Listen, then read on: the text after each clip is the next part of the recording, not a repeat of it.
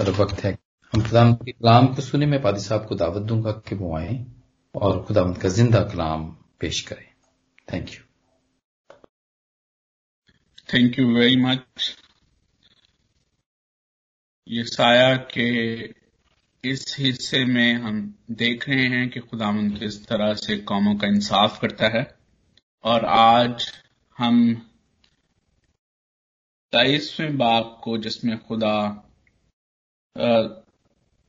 सूर की बाबत की बाबत बारे नबूत ईसाया नबी के वसीले से पेश कर रहा है, हम इस हिस्से को देखेंगे। जब हम एक ताराना तौर पर इस बाब का जायजा लेते हैं और सहूलत की खातर अक्सर मुफसरीन इसको दो हिस्सों में तकसीम करते हैं। पहला हिस्सा जिसमें खुदा सूर को टायर को जो है वो सजा देता है। सजा खुदा कहता है कि मैं सूर को सजा देने वाला हूँ।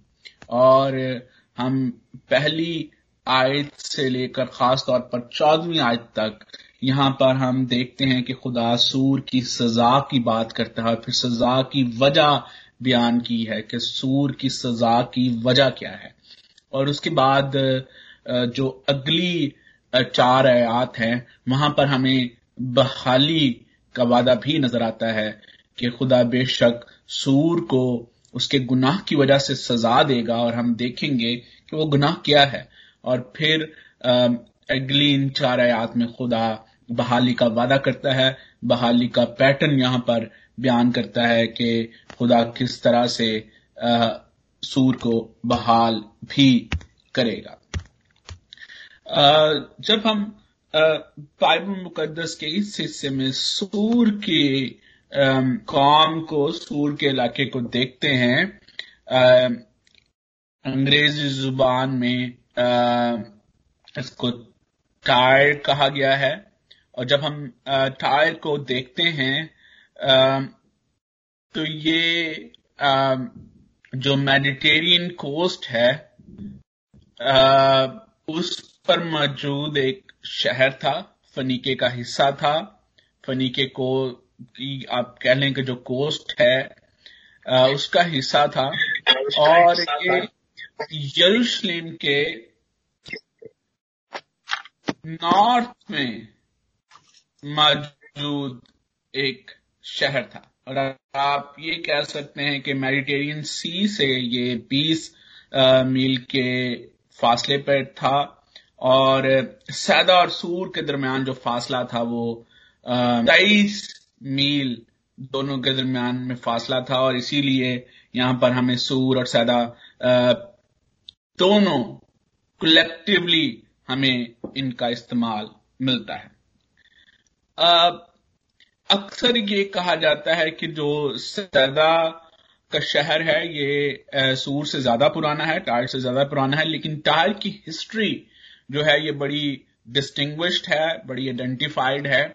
इसलिए हमें इसका बयान बड़े कसरत के साथ मिलता है। जो टायर है, सूर, इसका जो, इसकी जो ये जो लफ्ज है, इसका मंबा जो है, वो ब्रानी ज़ुबान से है, और इसका मतलब है रॉक, और इसको रॉक इसलिए भी कहा जाता था क्योंकि ये जो कोस्ट थी, ये जो जो कोस्टल इलाका था, यहाँ पर हमें पहाड़ी सिलसिले जो है, वो देखने में, को मिलते थे। इसलिए इस वजह से इसको जो है वो, इसका नाम जो है वो अबरानी ज़ुबान में, जो इसके नाम का मतलब है, वो रॉक है। सूर जो है, ये एक साहली फोर्स के तौर पर जो है वो, इसने बहुत ज़्यादा तरक्की की। खास तौर पर समुंदर के अंदर तजारत का जो काम था, इसमें इन लोगों ने बहुत ज़्यादा एक्सेल किया। और इस वक्त भी, और जब हम बिब्लिकल टाइम्स की बात करते हैं, और खास तौर पर इस वक्त हम ये साया की हिस्ट्री के वक्त को देख रहे हैं, जो मेन तजारत का सिलसिला था, वो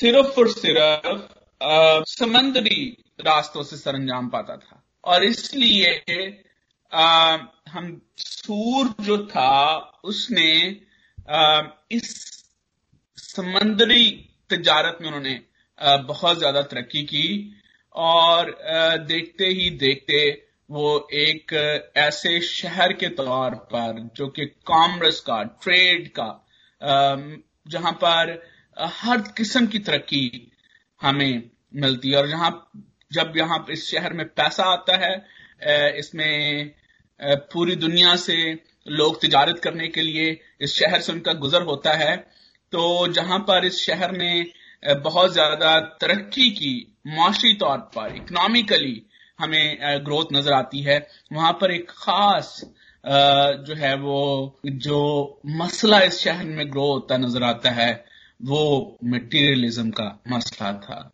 जैसे जैसे दौलत बढ़ी वैसे वैसे मादियत जो है वो फरोग पाई। और ये एक बहुत बड़ा अलमिया है, जो कि हम ना सिर्फ़ जमाना कदीम की दुनिया में देखते हैं, बल्कि हमें आज की दुनिया में भी ये मसला नज़र आता है। जहाँ जहाँ पर दौलत की बहुतात नज़र आती है। वहाँ वहाँ पर मटीरियलिज्म बढ़ता हुआ नज़र आता है। मादियत बढ़ती हुई नज़र आती है। लोगों का ओढ़ना, बछौना सिर्फ़ मादियत रह जाती है। और ये एक जो चीज़ थी जिसमें सूर के जो लोग हैं, ये इसकी तरफ़ बहुत ज़्यादा गामजन थे। There their all focus was money trade तार को um, uh, सूर को जो है ये समुद्रों का बाबल भी कहा जाता है। यानी अगर जब जैसे बाबल को जो है वो बरी एक ऐसा जमीनी एक ऐसा शहर समझा जाता जहाँ पर दौलत की फरावानी थी तो सूर को जो है वो उस वक्त जो है वो समुद्रों का बाबल समझा जाता था यानी समुद्री ट्रेड और समुद्री दौलत के लिहाज से इन, इन्होंने बहुत ज़्यादा जो है वो तरक्की की। जिसकी वजह से ये एक बहुत बड़ी कमर्शियल अंपायर के तौर पर ये सामने आए। कमर्शियल अंपायर जैसे उन्होंने ग्रो किया तो एक बहुत बड़ी मिलिट्री पावर के तौर पर भी ये सामने उभरे।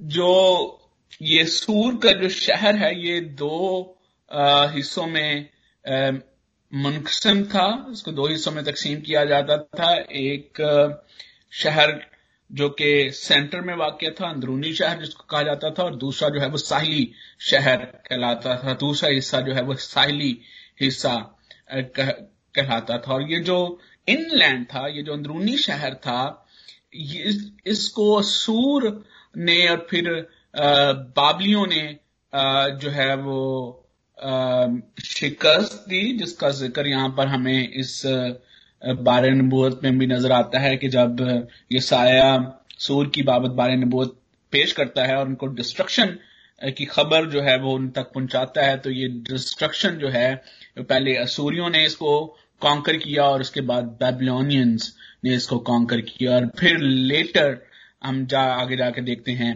कि you know Alexander the Great और उसके आने वाले बाद में आने वाले जानशीनों ने भी इसको जो है वो कॉन्कर किया। इसराइल के साथ जब हम इसकी इसकी टायर को देखते हैं तो ऑब्वियसली यहाँ पर हम उन नेशंस के ज़िक्र को देख रहे हैं, जो कि, जिनका किसी ना किसी तरीके से इसराइल के साथ जो है वो कोई ना कोई तलक बनता था। और क्योंकि ये मेडिटेरियन कोस्ट पे था, और मेडिटेरियन कोस्ट में हम देखते हैं कि इजिप्ट और टर्की के दरमियान जो ममालिक आते हैं, जिनमें सीरिया इराक जॉर्डन लेबनान ये वो सारे कंट्रीज़ हैं, और इन कंट्रीज़ के जितने भी सिटीज़ हैं, इनका इनका ताल्लुक किसी न किसी तरीके से इसराइल के साथ बनता है, क्योंकि ये neighbouring country neighbouring neighbouring cities थे। और यहाँ पर हम देखते हैं कि जब हम सूर की तारीख को इसराइल के साथ देखते हैं तो खास तौर पर डेविड के दिनों में दाऊद के दिनों में हमें, और फिर उसके बाद सोलमन के साथ भी हमें सूर के बादशाह, खासतौर पर किंग हिराम जो था, उसका बड़ा अच्छा एक ताल्लुक नज़र आता है। और हमें, हम ये भी देखते हैं जब हम क्रॉनिकल को पढ़ते हैं कि वहाँ पर हमें ज़िक्र मिलता है कि हैकल को बनाने के लिए लकड़ी जो है, वो यहाँ से समुद्री रास्ते से जो है वो इसराइल पहुंचाई जाती है। और ना सिर्फ़ लकड़ी पहुंचाई जाती है, बल्कि कारीगर भी जो है वो भेजे जाते हैं ताकि जो है वो यहाँ पर वो आकर उस लकड़ी का काम हैकल में कर सकें। ना सिर्फ़ हमें एक खूबसूरत रिलेशनशिप नज़र आता है, उसके साथ साथ उस रिलेशनशिप में जो कुछ हुआ और उसके बाद उसके जो नतज निकले उनमें एक बुरा नतीजा भी हमें नज़र आता है, जहाँ पर हमें जो जैजबल जो किंग अहब की बीवी थी वो भी फनीके से आई हुई, सूर से आई हुई एक प्रिंसेस थी और उसने आकर यहाँ पर जो इसराइलियों के लिए वो वाले जान बनी, उसका ज़िक्र भी हम पढ़ते हैं। तो ये एक, हमें एक हिस्ट्री हमें नज़र आती है कि यहाँ पर एक ऐसी ऐसी, ऐसे शहर का ज़िक्र हमें मिल मिल रहा है। जिन्होंने इकोनॉमिकली कमर्शियली इस कदर तरक्की हासिल की और इस कदर तरक्की हासिल करने के बाद they couldn't keep the balance और जब बैलेंस नहीं रहता जब तोवाजन नहीं रहता जब आप दौलत के हसूल में हसूल में और दौलत की चमक में का आप इस कदर शिकार हो जाते हैं तो फिर वो बैलेंस रखना वो तोवाजन रखना आपके लिए बहुत मुश्किल हो, हो जाता है। और ना सिर्फ़ ये हमें इस दुनिया में ये मसला नज़र आता है और हमें बहुत सारी ऐसी हकायतें मिलती हैं, बहुत सारी ऐसी ऐसी बातें मिलती हैं विजडम की बातें मिलती हैं, जिसमें हमें ये मिलता है कि दौलत मन का ये तोवाजन रखना उसके लिए किस कदर मुश्किल है, बल्कि बाइबल भी हमें इसके बारे में बताती है। और खुदा यसु मसीह ने खुद इसके बारे में बयान किया। यहाँ पर बताया जाता है सूर को कि खुदामंद आने वाले दिनों में उनके साथ क्या करने वाला है। खुदा उनको किस तरह से सजा देने वाला है।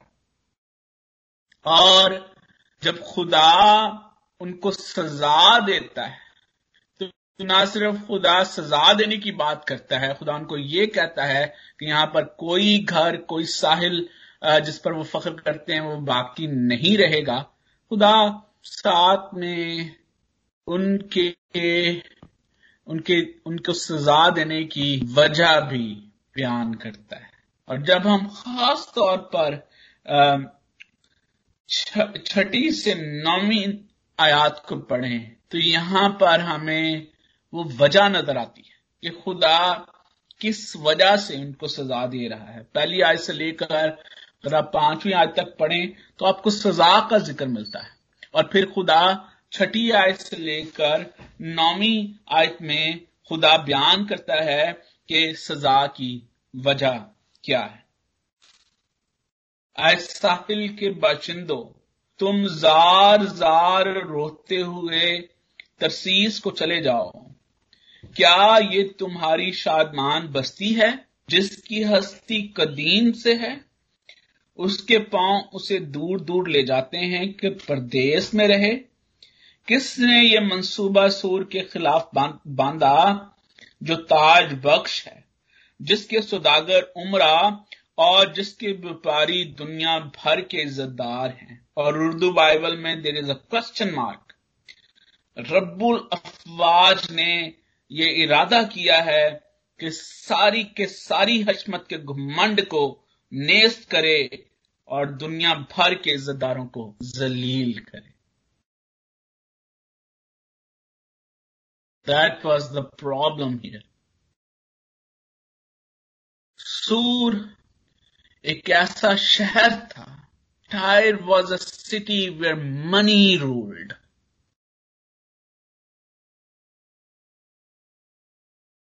जहाँ पर सुदागरा, सुदागरों को शहजादे समझा जाता था और जिनके पास पैसा था, उनको इज्जतदार समझा जाता था। और अगर आप इज्जतदारों की लिस्ट में आना चाहते हैं तो आपको किसी रॉयल हेरिटेज का होना आपके लिए ज़रूरी नहीं था। आपके लिए कोई बहुत नेक या ऑनेस्ट शख्स होना ज़रूरी नहीं था। हाँ एक चीज़ बहुत ज़रूरी थी कि आपके पास पैसा हो और बकसरत हो।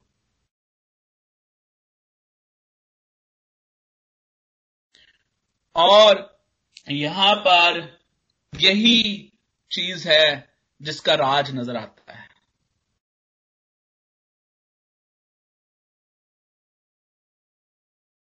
और खुदा उन पैसे के बल पर बनने वाले इज्जतदारों को और उमरा को, जो कि पैसे को सब कुछ समझते हैं और पैसे से सब कुछ हासिल करना चाहते हैं। जो कि जिनका घुमांड जो है वो पैसा है। खुदा उनसे मुखातिब है कि मैंने इरादा किया है कि से सारी हशमत के घमंड को नेस्त करें।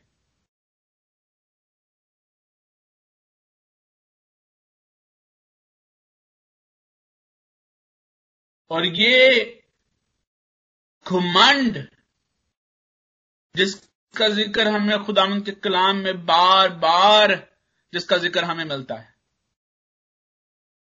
प्राइड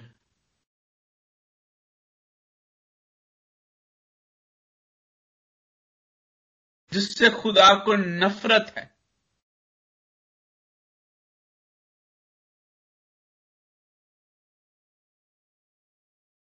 जिसके बारे में खुदावन का कलाम कहता है कि जो फख्र करने वाला है, वो खुदा का मुकाबला करता है। मिसाल की किताब में लिखा है कि सात चीज़ें हैं जिनसे खुदा को नफरत है। ऊँची आँखें, पहली चीज़, और ऊँची आँखें जो है वो घमंडी, घमंड होने की, गरूर होने की अलामत है।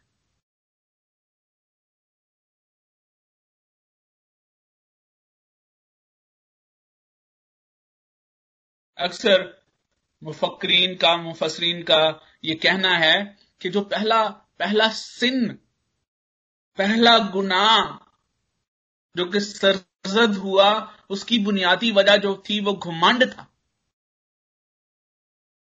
लूसीफर को ये ये घुमंड था कि उसकी मानत कोई और नहीं हो सकता। और जब हमने यहाँ पर ये साया की किताब में पढ़ा भी जब असूर के बादशाह के बारे में हमने देखा और हमने ये देखा कि अक्सर मुफसरीन उसको, उसके, उसको ये जो आयात है यहाँ पर खास तौर पर, उसको शैतान के साथ भी, लूसीफर के साथ भी उसका ताल्लुक जोड़ते हैं। तो वहाँ पर लिखा है कि मैं अपना तख्त सबसे ऊँचा लगाऊँगा, खुदा से भी ऊँचा लगाऊँगा। और यही यही वो पॉइंट है जो कि बाज मुफसरीन का ये कहना है कि जब शैतान जो है जब लूसीफर जो है वो खुदा के खिलाफ बगावत करता है तो उसकी बुनियादी वजह ये थी कि ही वॉज़ सो प्राउड कि उससे ऐसा कोई और नहीं हो सकता। और हमें इसके बारे में बड़ी कहानियाँ भी मिलती हैं, दूसरे मजाहब भी हमें इसके बारे में स्टोरीज बताते हुए नज़र आते हैं। लेकिन खुदावंत का कलाम हमें ये बताता है कि खुदा को घमंड से, गरूर से नफरत है। अब उसकी बुनियादी वजह क्या है? गरूर जब हम करते हैं, जब जब जब घमंड हम करते हैं तो यहाँ पर हो क्या रहा है?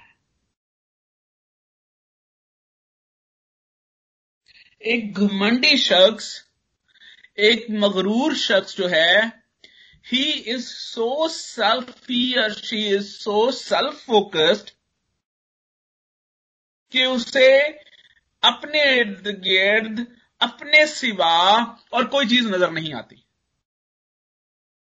और वो किसी ना किसी तरीके से, किसी ना किसी तौर से अपने आप को इस तरह से पेश करने की कोशिश में लगा रहता है या लगा रहती है कि वो ये दिखा सके कि उससे बेहतर और कोई नहीं है।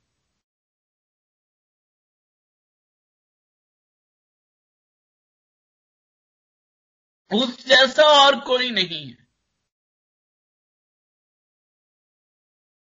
अक्सर लोगों के साथ जब आपको बात करने का, ना सिर्फ़ आप उसका बर रास्त आप इजहार देखते हैं बल्कि बहुत सारे लोग इस बात में इस इस प्रॉब्लम में वो आ, उसका शिकार होते हैं घमंड का गरूर का सेल्फ सेंटर्ड लाइफ गुजारने का वो इतने उसका जो है वो उसका शिकार होते हैं कि उन्हें पता भी नहीं चलता कि वो किस तरह से अपने आप को इस तरह से प्रेजेंट कर रहे हैं लोगों के सामने कि दे थिंक और वो इस तरह से अपने आप को प्रेजेंट कर रहे हैं कि शायद उनके सिवा कोई और दूसरा उनसे बढ़कर नहीं है।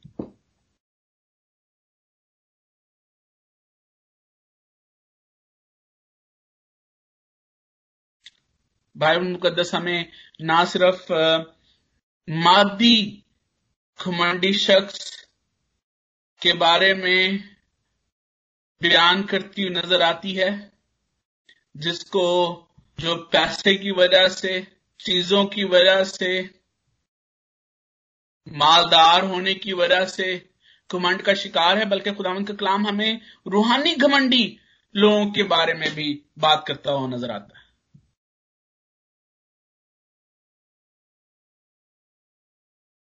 नए आजनामे में बार बार मिसालें, तमसीलों के साथ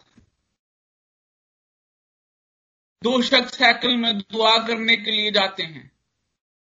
एक महसूल लेने वाला है और एक फकी फरीसी।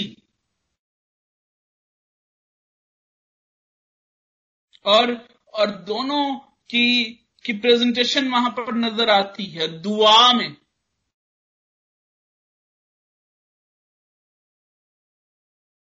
और वो महसूल ले वो वो फरीसी दुआ करता है कि मैं इस महसूल लेने वाले की तरह नहीं। I am not like this बहुत सारे लोग घुमंड का शिकार होते हैं और वो अपने घुमंड का घुमंड का अपने अपने मगरूर होने का जो इजहार है, जो उसकी प्रेजेंटेशन है, वो कंपैरिजन के वसीले से कर रहे होते हैं। और यहाँ पर भी हमें एक कंपैरिजन नज़र आता है। आज कल जो घुमंड है, जो जो मगरूर होना है, इसने डिफरेंट फॉर्म्स इख्तियार कर ली इसने इसने डिफरेंट शक्लें ले ली आजकल घुमंड और गुरूर के साथ बहुत सारी और दूसरी चीज़ें भी जुड़ गई हैं।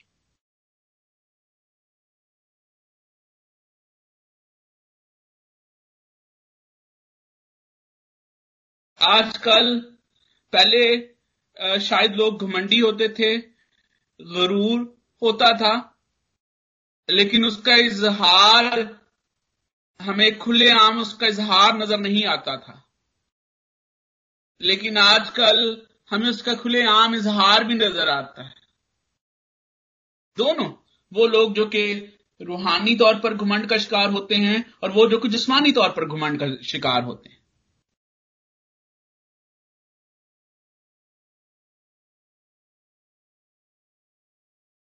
मैंने, मैं बहुत सारे ऐसे लोगों से मुलाकात होती है, जो कि बड़ी हम्बली अपनी गुफ्तगु का आगाज़ करते हैं आपके साथ। बड़े लो लेवल पे आपके साथ अपनी गुफ्तगु का आगाज़ करते हैं। और फिर वो लो लेवल अपनी कॉन्वर्सेशन का आपके साथ आगाज़ करते हैं। और फिर वो करते करते उनकी वो जो सेल्फ सेंटर्डनेस है, वो आपको नज़र आनी शुरू हो जाती है। कि मैंने ये कर दिया, मैंने वो कर दिया, मेरी वजह से ये हो गया, मेरी वजह से वो हो गया।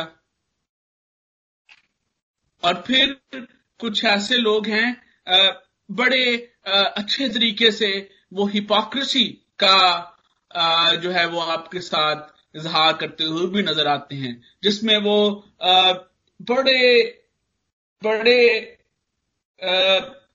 स्किलफुली जो है वो ना सिर्फ़ आपके सामने अपनी सेल्फ सेंटर्डनेस को पेश करते हैं बल्कि उसके साथ साथ वो खुदा को भी इस तरह से लेके चलते हैं कि अपनी तरफ़ से वो इस तरह से पेश करते हैं कि शायद इट्स ऐसे उसको वो आपस में जोड़ देते हैं आ, लेकिन खुदावन का पाकलाम हमें सिखाता है कि दरख्त अपने फलों से पहचाना जाता है।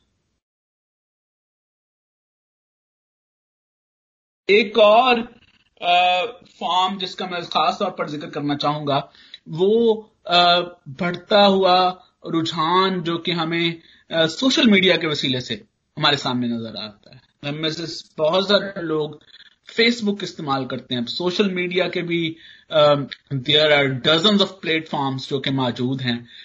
लेकिन ज़्यादातर हम जो यहाँ पर मौजूद हैं, हम हम फेसबुक इस्तेमाल करते हैं।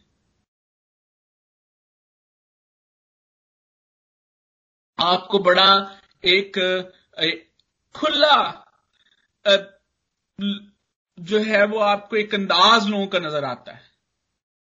उसमें डिफरेंट तरह के लोग हैं। खास तौर पर मुझे जब मैं एक बहुत ही एक एक ऐसी पोस्ट देखता हूँ, जिसमें एक शख्स जो है वो बड़े ही कोई दानिशमंदाना बात जो है उसको जो वो पोस्ट कर रहा होता है। और वो दानिशमंदाना बात जो है वो,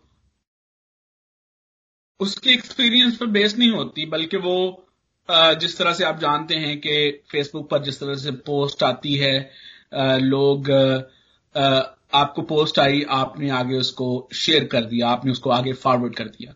और फिर जब आप शेयर करने वाले को आप उसको फॉरवर्ड करने वाले को आ, आप उसकी ज़िंदगी को देखते हैं तो आपको ये ये लगता है कि शायद फॉरवर्ड करने वाले को शेयर करने वाले को ये लगता है कि this is what they possess वो तो ये जो दानिशमंदाना पोस्ट है ये जो दानिशमंदाना यहाँ पर बात जो कि वो शेयर कर रहे हैं वो उनकी ज़िंदगी में तो पाई जाती है। लेकिन वो शायद दूसरों की ज़िंदगी में मौजूद नहीं है, इसलिए उनको शेयर करने की ज़रूरत है।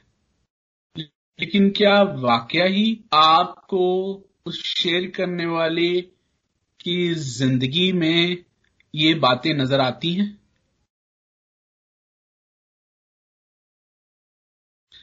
फिर हमें लोग फेसबुक पर लोग नज़र आते हैं जो कि खुदावन ने उनको जो मालो दौलत की बरकत अता की हैं उनका कस से डिस्प्ले हमें नज़र आता है। अब आ, मैं इसमें अपनी सेल्फ कन्वेक्शन की बात कर रहा हूँ। सेल्फ कन्वेक्शन का मतलब यह है कि मेरी जाति कायलियत इस पे मुख्तलिफ़ है। और वो मेरी जाति कायलियत के मुताबिक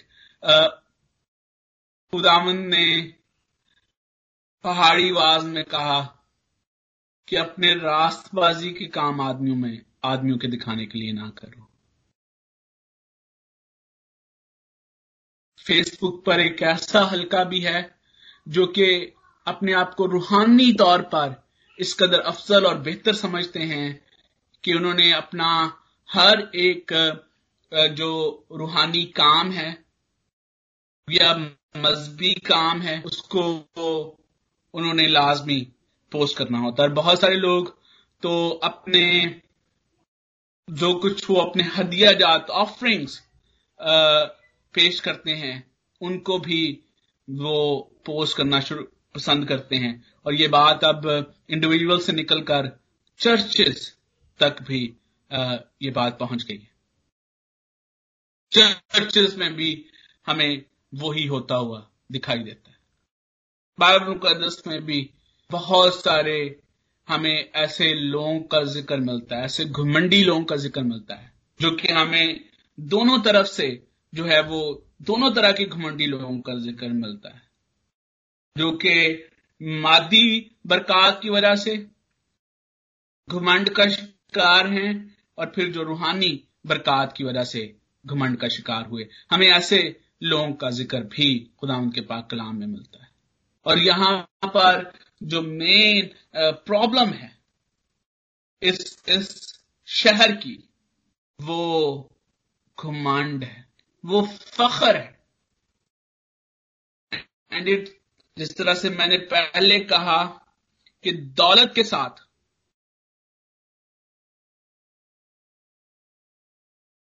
एक मतवाजन ज़िंदगी गुजारना एक बहुत मुश्किल अमल है।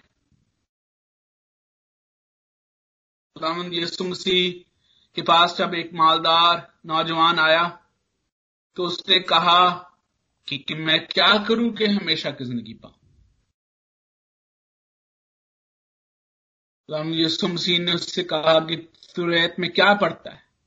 खुदामंद अपने खुदा से अपने सारे दिल, अपनी सारी जान, अपनी सारी ताकत से मोहब्बत रख। उसने कहा ये मैं शुरू से करता हूँ। यीशु मसीह ने उससे कहा कि फिर अपना सारा कुछ बेच कर मेरे पीछे खोले। And that was the point जब ये बात साबित हुई कि जो बात उसने कुछ लम्हे पहले की है, जो कि शरीयत की सबसे पहली बात थी, जो कि एक यहूदी शख्स को करने की ज़रूरत थी। खुदामंद अपने खुदा से अपने सारे दिल, अपनी सारी जान और अपनी सारी ताकत से मोहब्बत रख। वो इस बात में भी झूठ बोल रहा था। लिखा है कि जब यसु मसीह ने उसको ये कहा तो वो गमगीन होकर चला गया। जब हम खासतौर पर अयूब की किताब को पढ़ते हैं और वहाँ पर हमें पहले बाप में ये नज़र आता है कि अयूब के बारे में लिखा है कि वो खुदा के साथ साथ चलने वाला शख्स, रास्तबाज शख्स था। लेकिन उसके साथ साथ उसके पास माली तौर से, मादी लिहाज से कसरत के साथ बरकत मौजूद थी। और कुछ मुफक्रीन का ये मानना है कि एक चीज़ जहाँ पर खुदा उसको टेस्ट करना चाहता था, खास तौर पर, वो मालो दौलत की बहतात में क्या वो खुदा से उसी तरह से मोहब्बत कर सकता है जब उसके पास और खुदा उसी मालो दौलत को लेकर उससे टेस्ट करता है? अजीजो खुदा हमें एक मुतवाजन ज़िंदगी गुजारने के बारे में कहता है।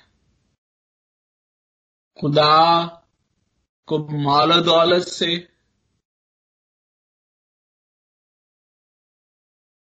नफरत नहीं है और ना ही बाइबल हमें माल दौलत के खिलाफ जो है वो कोई तालीम देती नज़र आती है। लेकिन हाँ बाइबल हमें ये तालीम देती ज़रूर नज़र आती है कि जब आपके पास मालो दौलत मौजूद है जब आपके पास ये सारी बरकत मौजूद हैं तो, तो उस वक्त आपका रवैया कैसा है? उस वक्त आप अपने आप को किस तरह से प्रेजेंट कर रहे हैं? उस वक्त आप किस जलाल के मुतलाशी हैं, किस हशमत के मुतलाशी हैं। उस वक्त आपकी ज़िंदगी से खुदा के जलाल, खुदा के नाम को जलाल मिल रहा है, खुदा के नाम को हशमत मिल रही है, या उस वक्त आप अपना जलाल या अपनी हशमत चाह रहे हैं।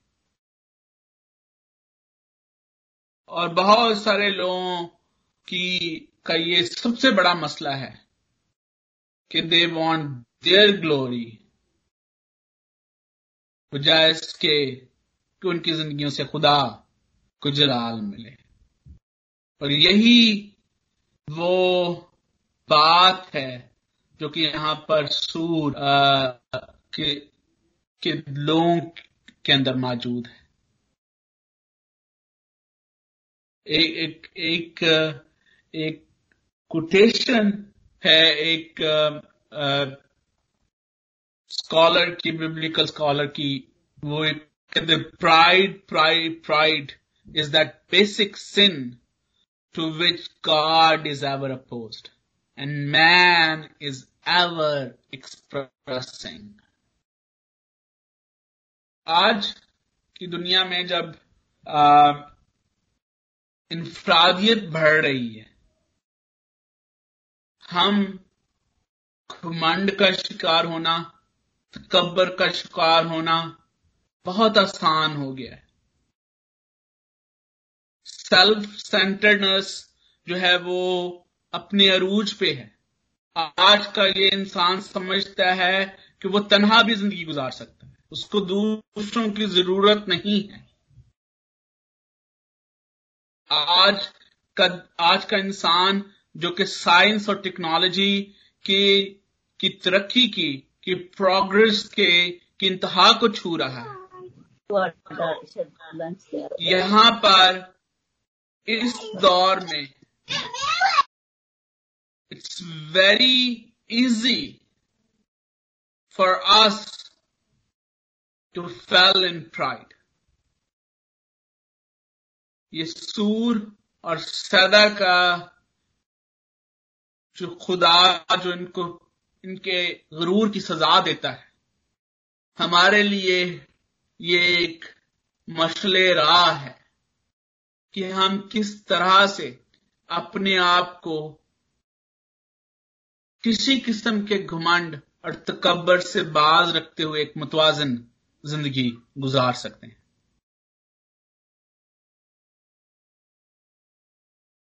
और अगर कहीं पर भी, कहीं पर भी हमें कोई भी ऐसी वीकनेस नज़र आती है तो फिर हमें खुदावन के पास आने की ज़रूरत है। क्योंकि खुदा ना सिर्फ़ सजा देता है बल्कि वो बहाल भी करता है।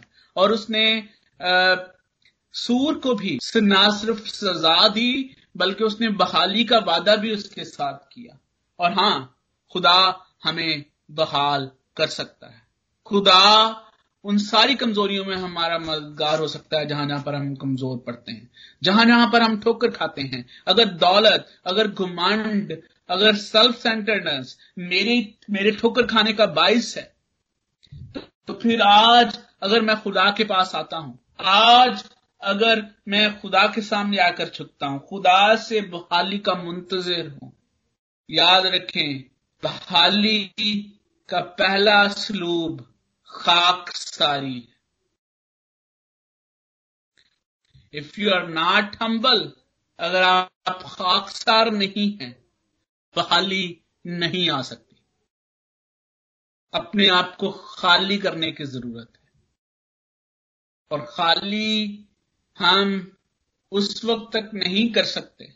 अब मैंने, मैं घुमंड इतनी फॉर्म्स इख्तियार कर चुका है कि हमें, अगर मैं इस पे बात करना चाहूँ, हमें हर चीज़ में हमें घुमंड की शक्ल जो है वो नज़र आती है और हमें उस हर चीज़ से उसको अवॉइड करने की ज़रूरत, हर हर बात में अपने आप को खाली करने की ज़रूरत है। It's been from wealth to spirituality relationship हर जगह पे हम हम जिस कल्चर से तल्लक रखते हैं, वहाँ पर खानदानी प्राइड मौजूद होता है लोगों में। कास्ट का प्राइड खानदानों का प्राइड जमीनों का प्राइड मैंने ऐसे लोग भी जानता हूँ जो कि गुरूर, इल्म के गुरूर का शिकार है। और शायद हम भी, मैं भी उनमें से एक हो सकता हूँ। हम हम सब किसी न किसी जगह पर आकर कमज़ोर पड़ते हैं, लेकिन हम शुक्रगुजार हैं कि खुदा हमें बहाल कर सकता है। हम शुक्रगुजार हैं कि खुदा ने अपने वादे के मुताबिक सूर को भी बहाल किया। और जब हम जब हम खास तौर पर पालूस के मिशनरी दौरों को देखते हैं और अमाल इक्कीस में बाप को पढ़ते हैं तो ना सिर्फ़ पालूस जो है वह फनीके में रुकता है। फनीके के लोग, सूर के लोग पालूस की मदद करते हैं और वहाँ पर हमें क्लिसिया कायम होती हुई नज़र आती है।